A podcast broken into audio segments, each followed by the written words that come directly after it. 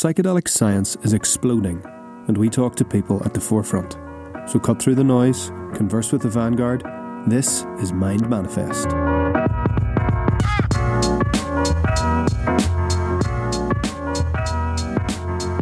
Hi there, and welcome along to the Mind Manifest podcast. I'm your host, Niall Campbell. My guest today is Michelle Baker Jones. Michelle is an integrative psychotherapeutic counsellor in private practice based in London. She is also a member of Imperial College's psychedelic research team. Michelle is a lead guide on the current Imperial College randomised controlled trial, which is comparing psilocybin to antidepressants as a form of treatment for depression. We recorded this chat prior to the pandemic, just in case you're wondering why it didn't come up, but maybe that's no bad thing. Our thumbs and minds are sore from terror scrolling, and so consider this your time machine back to a simpler time. Let's call it a prescribed break from all things COVID. So please enjoy, and I will, as always, see you on the other side.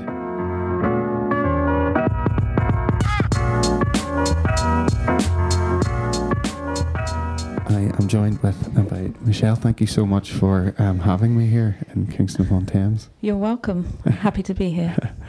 um, so we were just chatting a little bit off off mic about how um, there's lots of people in this space from various different backgrounds.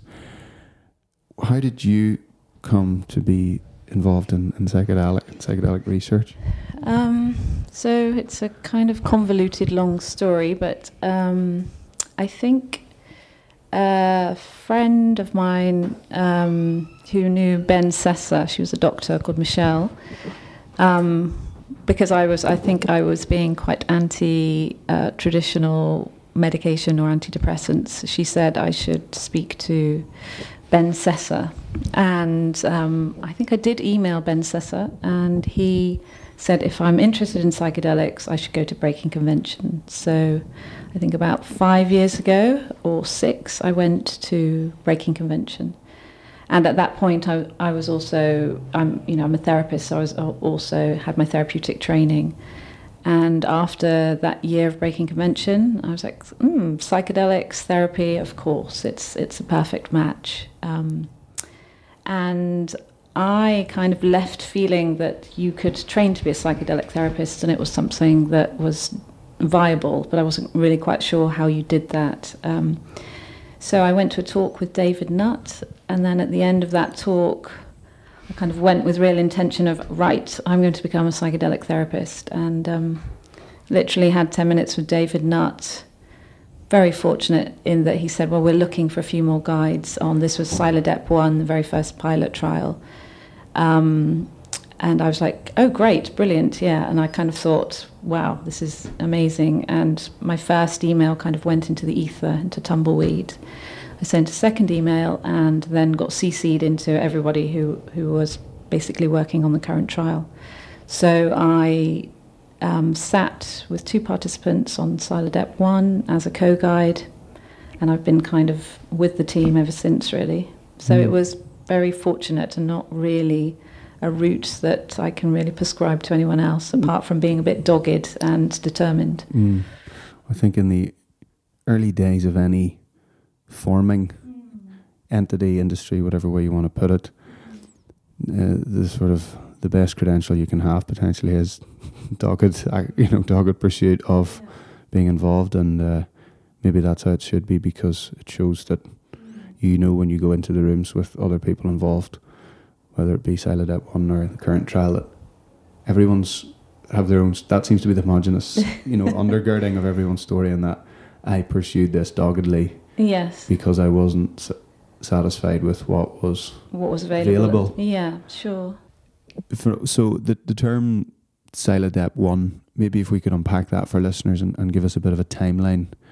How, how we how we get from there to here? So Psilodep one, um, I think was 250, uh, 2015, 16, and it was the pilot trial to really test dosage and um, to if if psilocybin would be effective as a treatment for antidepress- antidepression, and um, so in that trial, each participant would be guaranteed a low dose of 10 milligrams and then a high dose of 25 milligrams.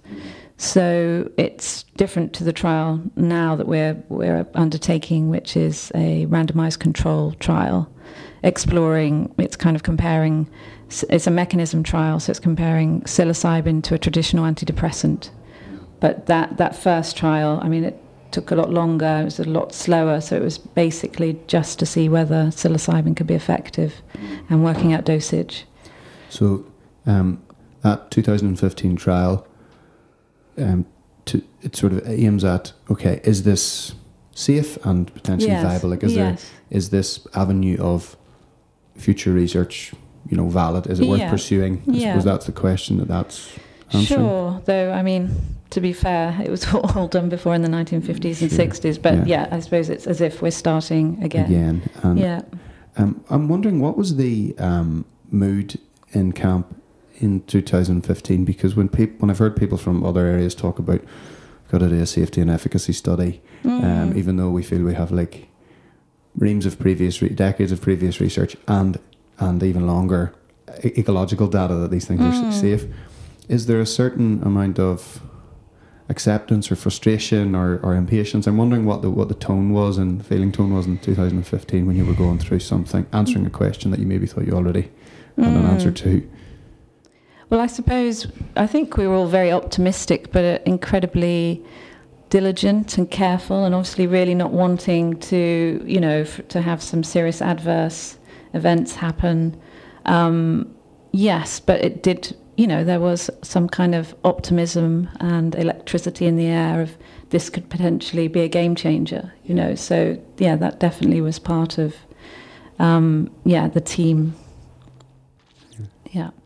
and uh, whenever so what was your first time you sat like someone for in, in that context that must have been quite a moment Um, yes, it, it, it, yeah, it was interesting because obviously I didn't answer the question, how many times have you done this before? Fortunately, my co-guide was very experienced, so it was with James Rucker, who is um, running the King's College trial as well. So he'd already sat with quite a few people.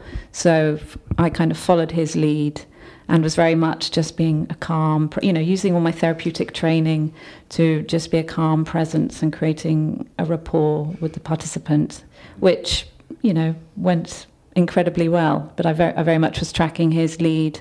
And so much of it is just being that warm presence and creating, you know, that air of trust between you and the participant. But yeah, I was quite nervous, I have to Mm. say, but trying to keep my cool. It's like uh, the way I imagine it. It's like uh, there's one part of you is like yeah, wanting to hold space and, and knowing Mm. all exactly Mm. the way that you want it to be. But there's another part which is probably like kid on Christmas morning. Yes, We- yeah. we- there's a sort of excitement and, and, and anxiety. Yeah. That's how do you um, how do you manage that balance? How do you reconcile those two energies when you're when you're sitting for people now? Well, now I'm obviously a, a lot more experienced, and um, you know, we do as a team. We often do ten minutes meditation before we enter the space, and we're very focused on presence. And and I think because of the dynamics of the team, we feel very solid together. You know, we've we've worked together, and we've built up dynamics that feel safe. Um, so, yeah, I think um, and we all kind of really enjoy each other's company. So I think there's something something great. And um, what's very interesting about our current team is that it is largely female. So we have Johnny, um, the doctor, who sits with us a lot, and we have co-guides like Greg, who come in, and a few other therapists that come in. But yes, it is quite unusual in that respect. I think that we are predominantly a female team with the clinical lead being Ros Ros Watts. Mm-hmm. Um, but yeah, What are your thoughts on uh, the dyad in terms of in, in a therapy setting for for sitting for people? um, so I I do think it's important that um, you feel comfortable with each other, that we're you, you know a united front, um, and on the whole, we have we do have the lead therapist. So often I will be the lead therapist, and the co-therapist will follow my lead. And and there there are I mean, there are very few instances where I feel like the co-guide has, you know, I suppose the important part is that we are developing and creating the presence for the participant and that we don't get we don't open things up or or satisfy our own curiosity about what's happening and the experience is very much encouraging the participant to go go back in and and being able to track whether they need extra support or because you're always working that out obviously in an altered state it's very different and because they have eye shades on and, and the headphones we're, we're just kind of looking at their body language and having to kind of gauge how near or far they want us. So we hold hands initially to for the ascent of the experience so that they feel safe because I think safety is really paramount. As long we, the way we describe it is often we're the cabin crew and we're just trying to here to make you feel comfortable and safe, but you're going on the journey. Mm-hmm. But if you get stuck, you know, if there's a bit of turbulence or if you feel a bit distressed, then we can be here with you to breathe through or you know make something bigger. If if if there's you know like body if there's tensions in the body sometimes we'll be like well stay with that go into it make it say yes to it you know. So often i mean some of the mantras we use are in and through and we you know we do extensive prep to prepare people for sitting with their because it's a trial for depression for sitting with their pain going towards those challenging experiences and going in and through them rather than avoiding them because resistance or panic will then escalate and maybe create um, what people would probably term as a challenging, well, we, we don't say bad trip, but we say challenging experience. But um, for us, it, it's very much just surrendering to the experiences when you get the most out of it. And it's kind of fostering. Um, bravery and curiosity around your intrapsychic world, your inner world. Mm. That's really important. Um, on the point of the uh, supporting the you know physically supporting the, the, the client, um, the, the participant, should I say? Uh, again, we're getting a little bit ahead of ourselves, but there's a how much do you think that can and should be somewhat codified. I'm imagining, you know, any organize any entity within the NHS that is involved in the care of people. There's obviously there's there is an, an art to, for example, helping an elderly person into a, a chair and yeah. comforting them if they have dementia. But there there would be protocols that underlie that. You know, this is where you can and can't touch people and things like that. The codification, if it if this trial is hopefully successful, of how people sit mm. what what are the things that personally you have learned? Like, are there things that you brought in about how to sit for someone that were assumptions that have been corrected by experience, or is there anything that's changed in the way that you would sit now versus when you did mm. in 2015? Well, I suppose maybe um, unlike traditional therapy, where it's very much um, you know you sit back and there's no re- real physical contact. Um, contact um, we definitely, you know, see the hand holding as, as incredibly important to, I think, to relax people, to think, to allow people to go in deeper. Um, there's something about having the anchor of the hand. I mean, it's a non, we say it's a non romantic handhold, you know, so it's not, um, you know, and occasionally we, because the people have noise cancelling headphones, we have to put a hand on their shoulder. But also, I think there is a case if, if somebody is in a very regressed state, and they want a hug or they need something like that, I think in that instance it would be probably really awful to refuse because they're in such you know a heightened regressive state. Maybe you know we've become their parents for them in that that, and it could be a hugely reparative moment. So if if there was a sense that someone really needed a bit more, then I think it would be kind of detrimental not to provide that. I mean, there aren't many instances where it has happened, but if I felt that was needed, then, you know, obviously it would be a judgment call in the in the moment. But I think it would be, um, it could be experienced as cruel and maybe traumatic not to mm-hmm. to give that.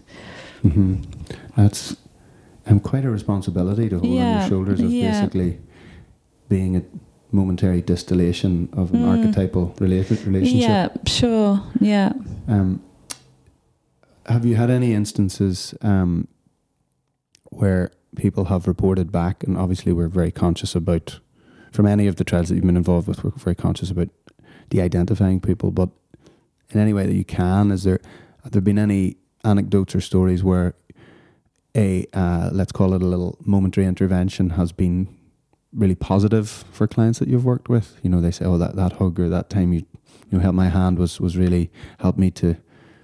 Um, I think we've had quite a few that have said the hand holding was really useful and really helped, and that they reflected back that you know, I mean, there are instances when we weren't so near, but just them knowing we were there was incredibly made them feel incredibly safe. So we've definitely have had instances, and we have had one instance um, which we didn't realise until the day of the dosing, where a participant kind of reflected back to us that in fact she really doesn't like touch in any way whatsoever. So we had to, you know, respect that, and it was. And I think actually on the second dosing, we I suggested because I felt she didn't go as deeper, and through the interactions afterwards, because we have follow up calls, I suggested, well, maybe we could try the hand holding, even though I know it feels like it's something you really don't like. Um, and she she did agree to it. Um, I think she went a bit deeper, but um, still, I think there was, you know, inherently a reluctance to fully um, fully trust us. And she did say after the second dosing that if there was a third dosing, she feels that she could completely kind of allow us to support her. So yeah. you know, and it, and, and it, it takes time for everybody to get to that space. So you know, so two dosings is, you know, for some it's perfect, but for others, others will need more. So, mm. and I think you know, for that participant, she would have needed maybe one more, maybe more. Um, what are your thoughts on um, the framing for uh, ceremonies, let's call them like this, that to my ear that su- suggests that, uh, and this maybe is my bias, but like almost like a residential model where people can feel the space whereby okay, I will take another dose if I need it mm. to have to, to know that it doesn't have to be no, the change doesn't have to be this. Yes, I, I, I, think that's a paradoxical a lot yeah. of the time. Uh, uh, and we and we do very much frame it as this. This is a journey, a beginning of a journey. Please don't expect yourself to be magically cured by mm-hmm. These two experiences. I mean, for some people, it is enough. You know, it can be hugely transformative, and that's often around whether they've had a kind of mystical type experience or ego dissolving experience but for others, it's it's the beginning of a journey, um, and we very much try to frame it that way. And I think in the future, it, you know, I think potentially for something like depression, severe depression, ideally you could have potentially up to six sessions through a year with therapy alongside, and so there's no pressure that you have to do it all now and you've got this one opportunity and um, you know that's just the limitations of a clinical trial, really. Sure. Yeah. Um, but um, yeah, so that that can put undue pressure because so much of the experience is about letting go of expectations and just seeing seeing what unfolds and what it, what emerges, and the integration obviously is is really key to whether the changes stick. You know, because you have this opening, this neuroplasticity, but it's the integration and the behavior changes that will really determine whether you know you can shift the depression for a lot longer, longer. or yeah. Um, and have there is the is it a totally new body of people that have been recruited, or is it from a similar sort of pool of people that you're you're like? Where are people coming yes. into this trial from? Is um, it just through organic spread, word of mouth, or you know, online or? Um, in, so in I think yeah, largely it, it's online. You know, we Twitter, Facebook. Sure. Uh, so um, yeah, I mean, and there are some people who are kind of interested in psychedelics, and there is, you know, there's a third or at least half who are psychedelic naive and who are mm. literally just desperate, you know, really just looking for something that might work. Um, I think the, the Michael Pollan book has done a lot in terms of sending people our way. It's kind of mainstreamed the, the idea of psychedelic therapy, I think. Mm-hmm. It's, um, it almost seems interesting uh, perhaps because he was known for a, a, a sort of pa- parallel, but not Mm. no, by, by no means identical field. You know, so it's it's Mm. it's when someone vouches for something ostensibly is from a completely different Yes, world. I think yes, that gives it yeah. um, and maybe a different demographic. Yeah, Uh, sure. uh, and that's quite a lot of psychedelically naive people on the trial. Has it has it been? Is there a what what is the difference between preparing someone who has experienced this before versus versus hasn't? Is there is that a bright line? Mm. Well, I suppose most of the people, if they will have tried psychedelics before, will have tried it recreationally. So Sure. we're still preparing them for um, a therapeutic experience, which m- many people haven't tried before. It's a very different kettle of fish, and it's um, very much um, again fostering this attitude of trust between us and them, and bravery and curiosity around their unconscious, their internal world. Um, and um, yes, I think you know we we've had quite a few people who will have tried um, psychedelics recreationally.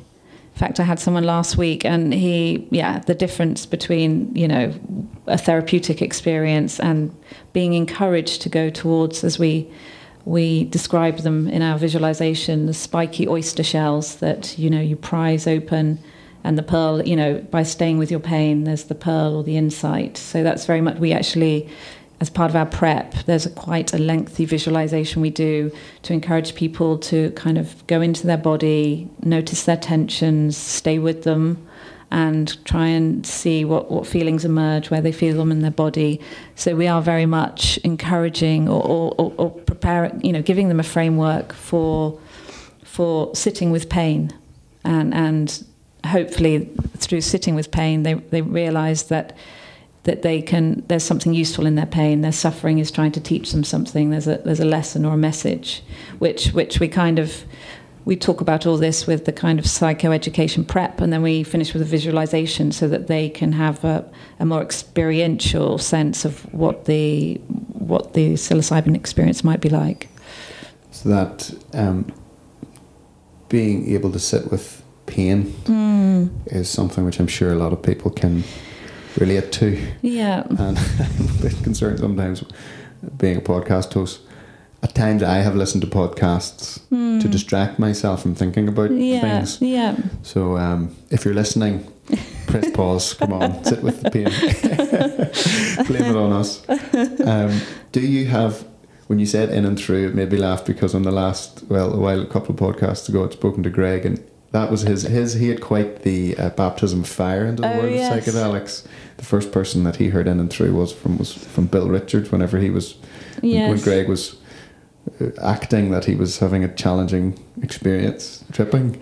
Do you have any terms? Maybe your colleagues would be best to ask. Any little aphorisms or terms that you favour in the moment? Is there anything that comes out? Um, I mean, they are very much stolen from the Bill Richards school. So we do have trust, be open, let go, um, stay with that, stay yes to that. Um, so we have, you know, we have been very fortunate in, I think Bill Richards was very much um, the godfather for us in terms of, you know, techniques and methods for guiding. We had some training with him.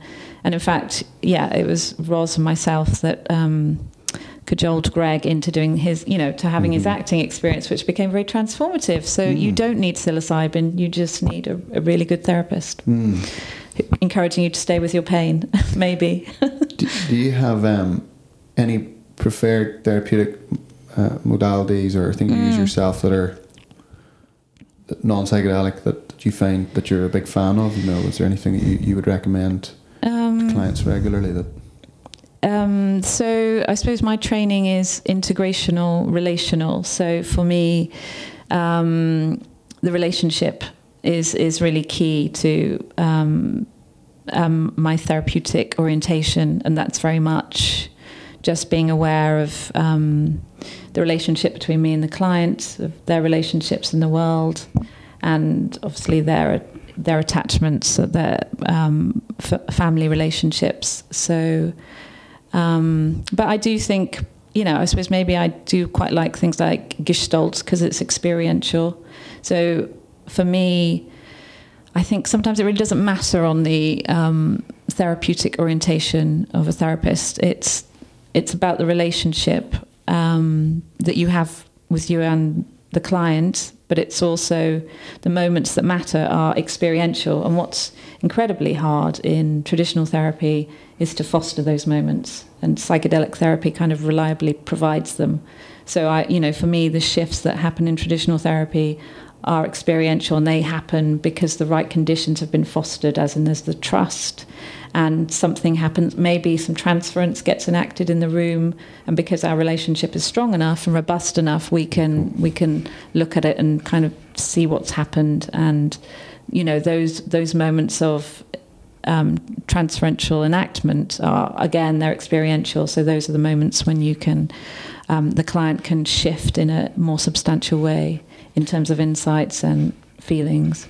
So you would see a parallel between the just let's call it you know traditional talk therapy mm. in and stop me if I'm wrong in yeah. how I'm getting you, but you know building up almost like digging a well of rapport and trust and uh-huh. faith, yeah, which you're then going to leverage to potentially enact some mm, mm-hmm. transferal, yeah. tra- tra- like scenarios which have that transfer and, and sort of update yeah. the nature of that. Yeah. And psychedelics offer almost like a more expedient way to yes. do that. Yeah. Would that be a fair? Yeah. yeah. Yeah. That's my sense of it. That you reliably get the experiential moment, and it's often far more embodied than you can often get in a traditional therapeutic encounter, unless obviously someone is really enacted. They're in the moment, and they're really feeling, you know, that anger towards you or that real.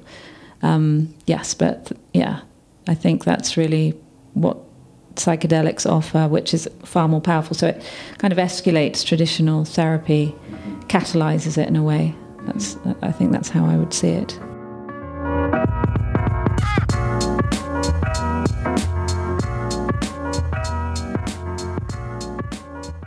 You're listening to the Mind Manifest podcast. I'm your host, Niall Campbell. I'm chatting with Michelle Baker Jones, one of the lead therapists on the Psilodep trials at Imperial College London. As an experienced psychedelic therapist, Michelle knows that very profound emotional reactions can occur whilst tripping, and they can often manifest as reenactments and embodiments of felt states. And whilst this brings enormous therapeutic potential and opportunity, it also brings with it risk. So I asked Michelle what she thinks the risks are of such enactment and how they tend to show up in the psychedelic state.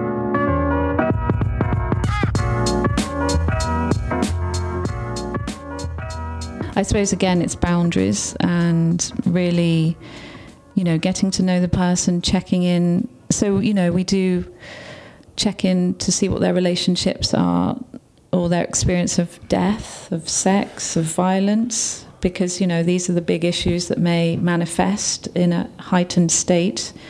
And you know, we reassure them that we will that all these things are normal and natural to be enacted but we will if we ask them to stop doing anything that's to protect them and that it, you know that they're perfectly safe. So we we very much kind of have to go to the taboo subjects as these these things may arise. You know you may feel like you're dying and we may say to you do die keep going yeah. stay with that.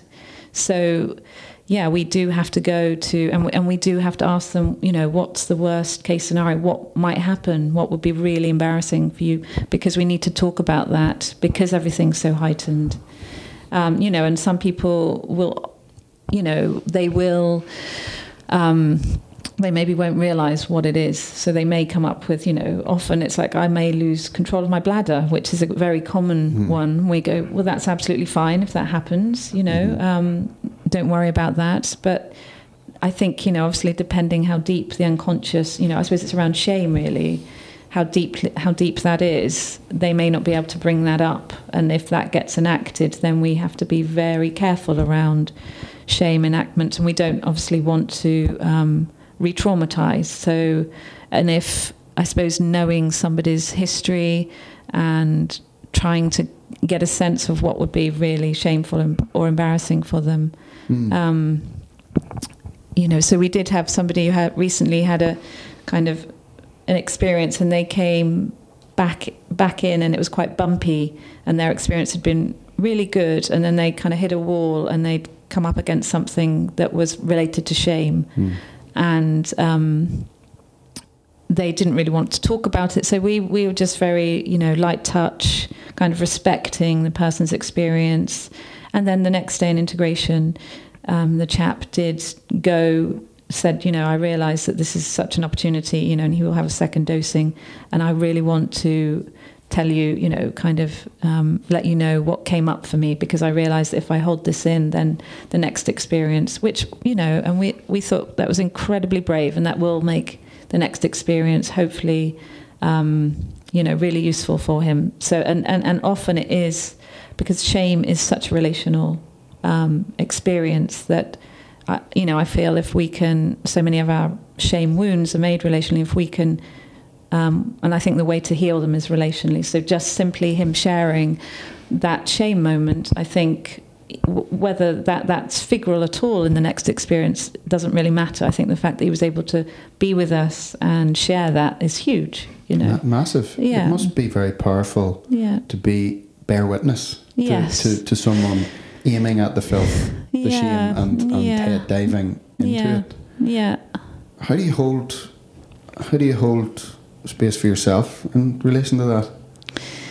Um, I think um, I'm a big fan of. Um, is it Martin Buber? And he talks about the I thou experience. And I think those moments are when you, it's just two or three human beings being alongside each other and saying, that you know I, I I get you and it's no longer we're the experts and we're here to look after you. It's just we're all in this together. We all suffer from shame. We all feel fundamentally broken at some on some level. And those moments just remind me of how kind of frail and human we all are. And I think you know um, it, it's it's seeing somebody being so authentic and honest and being able to share that with you is it, it's a privilege you know it's it's really moving and, and in those moments I just feel like it, it's a yeah it's an honor to be alongside someone when they're they're willing to be that open and, authentic with you Just like raw, yeah raw humanity. yeah yeah Um, what are people, generally speaking, what are they afraid? What are they most ashamed of? Hmm. Well, I think the theme that I don't know whether it's a shame, but I think the theme that keeps coming up is that people just think they're broken and they're not good enough. There's a, such fundamental theme of or the imposter syndrome that somehow, you know, they're not quite lovable. And- and- Fundamentally defective yeah, in some way. fundamentally defective. And I think more often than not, the psilocybin experience, they just go, oh, "I'm okay." Like I'm not Yeah. broken, you Yeah. know, and that that's like such a common theme hmm and it's it's yeah it's really beautiful to, to witness Yeah. when, when people kind of get that they're not broken because Mhm. it's re- you know and it's it's feeling it so you may know it intellectually but when you feel it and then often it's that that kind of facilitates a, a kind of sense of interconnection and connection to others and um, yeah it's that moment where they they suddenly can be forward facing in the world and, and feel less alone and less alienated, uh, which I suppose, you know, is symptomatic of depression. It's feeling disconnected. Yeah. So, f- you know, that sense of I'm not broken, I'm absolutely fine, um, starts to, you know, has a profound impact. It's a great leveler in a way, isn't it? It's maybe Mm. I'm fine, you know, sort of transactional analysis. I'm fine, you're fine, Yeah. you know, the world's fine. Yes, uh, yeah. This is probably not going to win me a lot of friends, but it's you have to own your tongue. I am seeing a lot of things running alongside psychedelics, Mm. and to my eye, it's projection. It's the world's broken. hmm You know, and, and my first question is, right? Okay, fix yourself, and then if you say it's broken, you Mm. know, fix being a low resolution thing. I'm concerned that there are projections happening within the, the cadre of people that are pushing this forward. Mm. Um, it's a common, uh, dyna- it's a common uh, sort of way of doing things. Is people will choose causes and goals and say, you know, Mhm. this is broken and the world is burning, Mm. and don't have to be a big, you know, use big fancy words. Sometimes I see people. If I see someone holding placards, my first question to myself is, "Did your mummy and daddy love you enough?" right. Yeah, sure. That's So you mean that the sense of projection of um, yeah, you feel broken inside, so you have to project, Project out into it's the more world. painful. Yes, and yeah.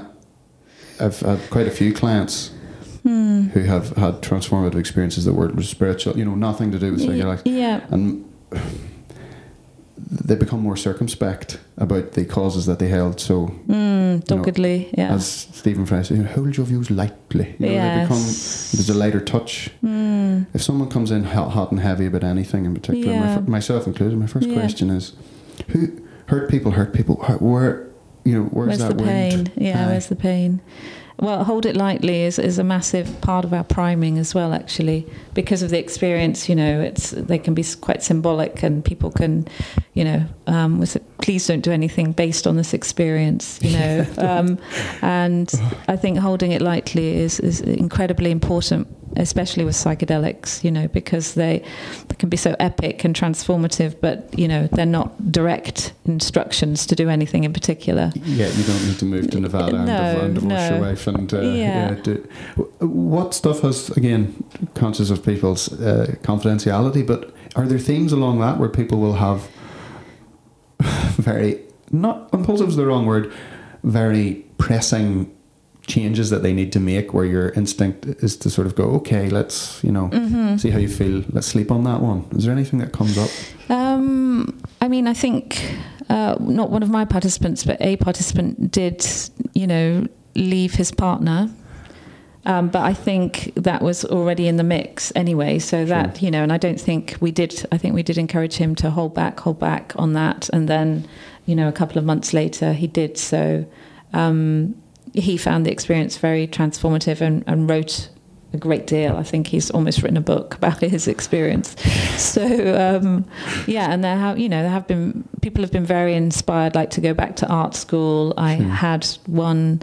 Um, participant very early on who rediscovered her creative writing she was a writer but it was she'd lost her creativity and it was almost as if she found that creative part of her writing so she was very good at the kind of very rational logical but she'd lost her creative voice. Mm-hmm. and she kind of went you know she, we encourage people to bring objects in to kind of help with intention.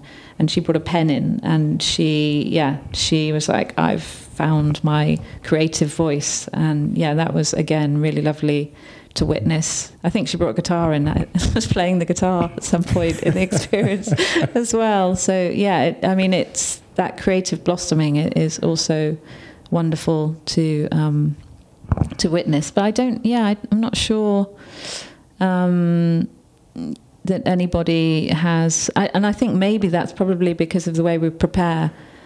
So we do very much, you know, hold it lightly is something we do encourage. Um, yes, and I think.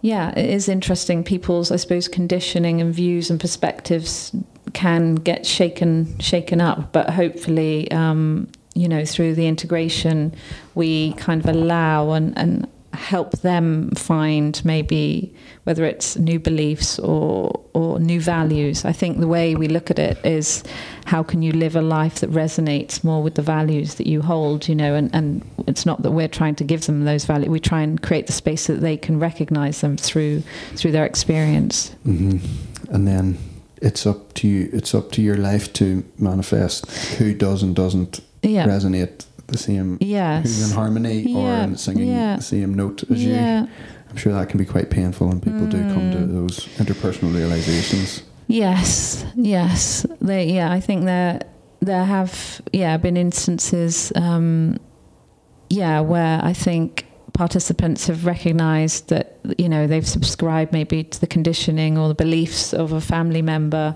which have been toxic for them, and and you know it's it's being able to kind of throw that off. Um, but at the same time, still have compassion, you know. And I think often the psychedelic experience can help. You can see that it still came from a place of love, but it really didn't work for you. You know that that, that belief, or you know the fact that they wanted you to take antidepressants and thought that that was the best thing for you, and then you know. Um, yeah, and one particular p- participant recognised that it, it, still came from a place of love, but it really wasn't working for her. So it's that that's a kind of quite a difficult place to be in, recognizing that someone loved you, but the way they loved you was not kind of healthy for you. Mm-hmm, mm-hmm. You have to having to tease those things apart mm, as a as a bit of a lifetime mm, project. Yeah. We touched on on the integration process. What's that look like in in current trials? So we. Um, the day after the experience, we have like one and a half hours, two hours of um, just really asking. So on the day of the um, dosing, we, you know, we, we can leave the participant to have their experience. They don't really need to report massively back to us. Obviously, a lot of them do. But the day after, we encourage them to just, in as much detail as possible, kind of go through their experience. And we understand that it's all over the place. But in that process and in that kind of retelling, it's just giving them space and witnessing their experience and helping them or, or, hoping that they find meaning interpretations or or to actually just let it unfold still because that integration process is an on, ongoing um, ongoing process so um, and then we might you know, if, if they've had a profound insight or realize that they want, you know, they want more, because one of the questions we ask for intention is what, what would you like more of in your life? So if it's like more art, more creativity, you know, what small thing can you do in the next couple of weeks? Because I suppose we see the two to three weeks after as being very, you're, you're more open because mm-hmm. the experience is still unfolding more neuroplastic. So we do encourage, if possible, you know, go for those walks in nature, take up that, I don't know, playing that instrument. If there's been a thing that you've been wanting to do, now you've got this impetus to, to, to do so. Um, and so we, we will sit together and we will just explore their experience and see what emerges. And then I, you know, I talk to them a week after, and they have the potential of three Skype calls um, and then after the trial, we also have aftercare. So Ashley, one of the team members, um, can offer mindfulness, and we we also offer. I also hold an integration group um, mm-hmm. with Ros. In fact, Greg used to do the first integration group with myself and Ros, which has been going for about two years. So all participants can come to that for free. But it's just open to anyone, so that that's held once a month in East London. Um, and that that happened as a result of um, myself and Ros uh, recognizing that integration was key, and that that really, you know, beyond the trial, people still may need to, and sharing it with a group kind of normalizes the experience and destigmatizes it, especially if you've come, you know, if you don't have around you a culture or a family that understand or have any sense of the psychedelic experience, to take that really profound experience and have no one to talk to it about can also, yeah, it can be quite, well, it's just not a great way to kind of make use of the experience. If I would imagine that that uh, uh, collision with the your reality mm. that hasn't really ostensibly changed since yes. you've been on this massive trip. It's a bit like you know. Uh, going back back to the Shire. The Shire yes. is the same, but yeah. you've been to all these yeah. different places. Mm. Um, I would imagine that people feel it's almost like a petite mort. There's a sadness that's maybe yes. more embodied for the first yeah. time because they don't have, they've they've understood this. The distractive mechanisms aren't serving them. You feel it more and potentially more of a, a different, a subtly different disconnect from their yeah. their lives that they left. Yeah. Does that does that happen? How does that come up? Yeah, no, I do. I do think um, people, yes, they do get very attached to the team, and you know, yeah. and I think the aftercare has become as an addition from the first trial. We we recognise the aftercare and the integration group, so to to kind of help people gently land mm-hmm. um, the experience um, and and then to reconnect. I mean, it's kind of fine if you're from London because there are opportunities, but if you're from Yorkshire or somewhere, then or yeah, yeah, then there there isn't much. Um, uh, but you know, I think we are hoping or there is very much a sense because I know there are pl- people spotted all over that are wanting to start integration groups, and I think it would be marvelous if, if that could become more nationwide because I think it's I think it really helps support it. Uh, on that topic, that as I'm sure you do, is a question I get asked very frequently, which is by therapists. You know, how can I get involved?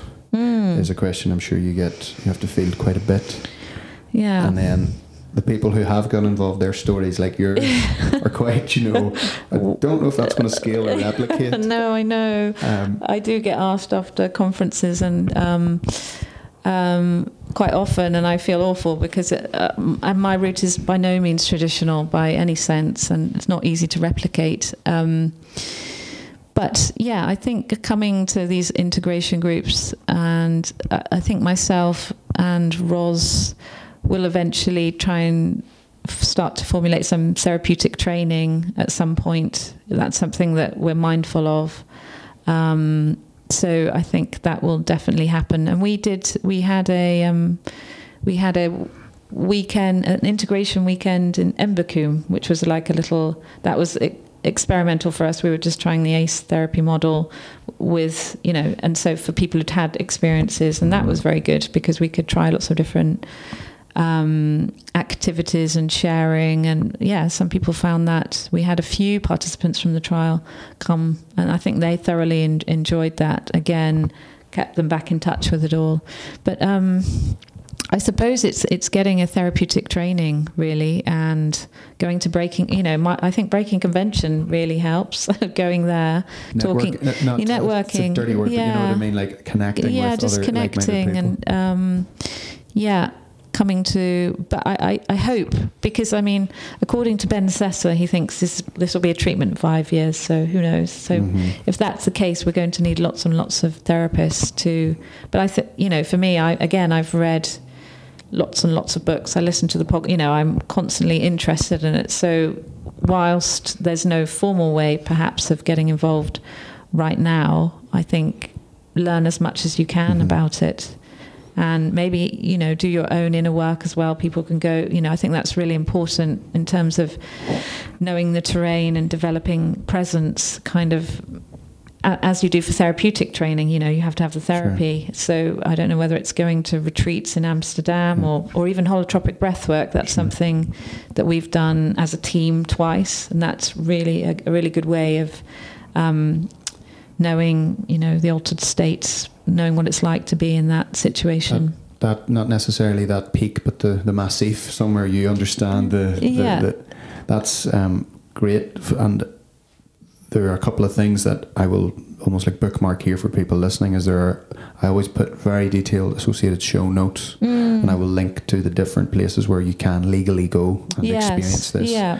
And a lot of the terms which are coming up are in the show notes. So, for example, if you want to know, unpack what the ACE model is, there will be links to things. You Yeah. know, there's talks that I know Ros has given at Breaking Convention. So, unfortunately, there isn't uh, a conventional, you know, A to B to C that there, and that will standardise as every every field has its Yeah. its sort of embryonic in- incubation phase, Mhm. and then it becomes codified and and then re- reinvents it, re- reinvigorates itself. So um, that is something which you hear a lot. You can sort of cobble together knowledge, and the self work I think is probably be your first client. Yes, exactly. Yeah, I think being willing to go to those last. those places is, is really important and, and very crucial in terms of um, developing presence and authenticity, which you know are, are really key to to sitting or guiding people. Yeah.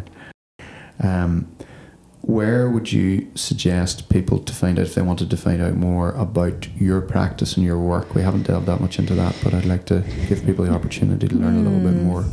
Um, so I just have a website which is michelle at mbjcounselling.co.uk. Um, what else am I? Uh, Maybe the integration group. I wonder. Oh yes, of course, the integration group, yeah, um, which happens. So that's got a Facebook page, um, and that happens kind of the last Friday of every month. Um, so if you look up psychedelic integration, I can't remember what the address. Maybe we- I can give you that. Um, for that is so that's a good place to come, and also actually.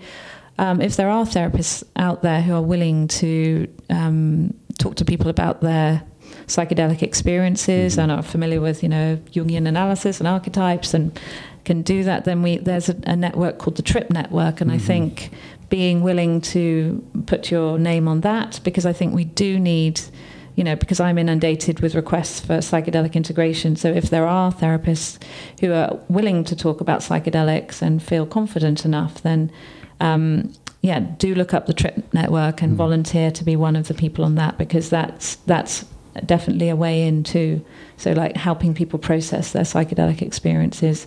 And we need therapists who are just not afraid to talk about and explore these experiences. I think mm-hmm. that will make a huge difference. Yeah people are going to start coming out of the coming out of the psychedelic and the professional closet but yeah tri it's p t-r-i-p-p yeah. network. Yeah. And you can um, start to get a handle on who's who and, and, where people are. And there's telecounselling, I think, will play a big role in this as well. Yes, yeah.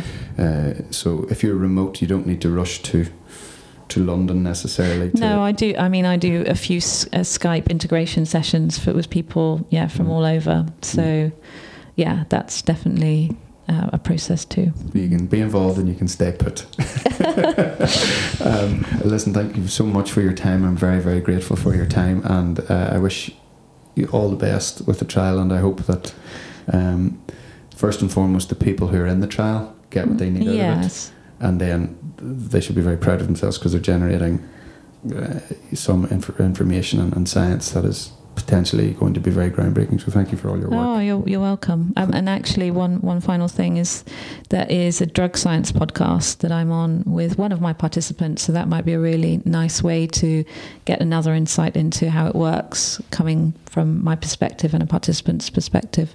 So that's mm-hmm. David Nutt's drug science podcast. Right, a little bit more context, and I'm hopefully trying to join the dots so people get a mm. who's who of, of how, how, these things mm. are sort of working and where they, they can potentially fit and help. So thank you so much for your time. You're welcome. Thanks, Niall. It's been a pleasure.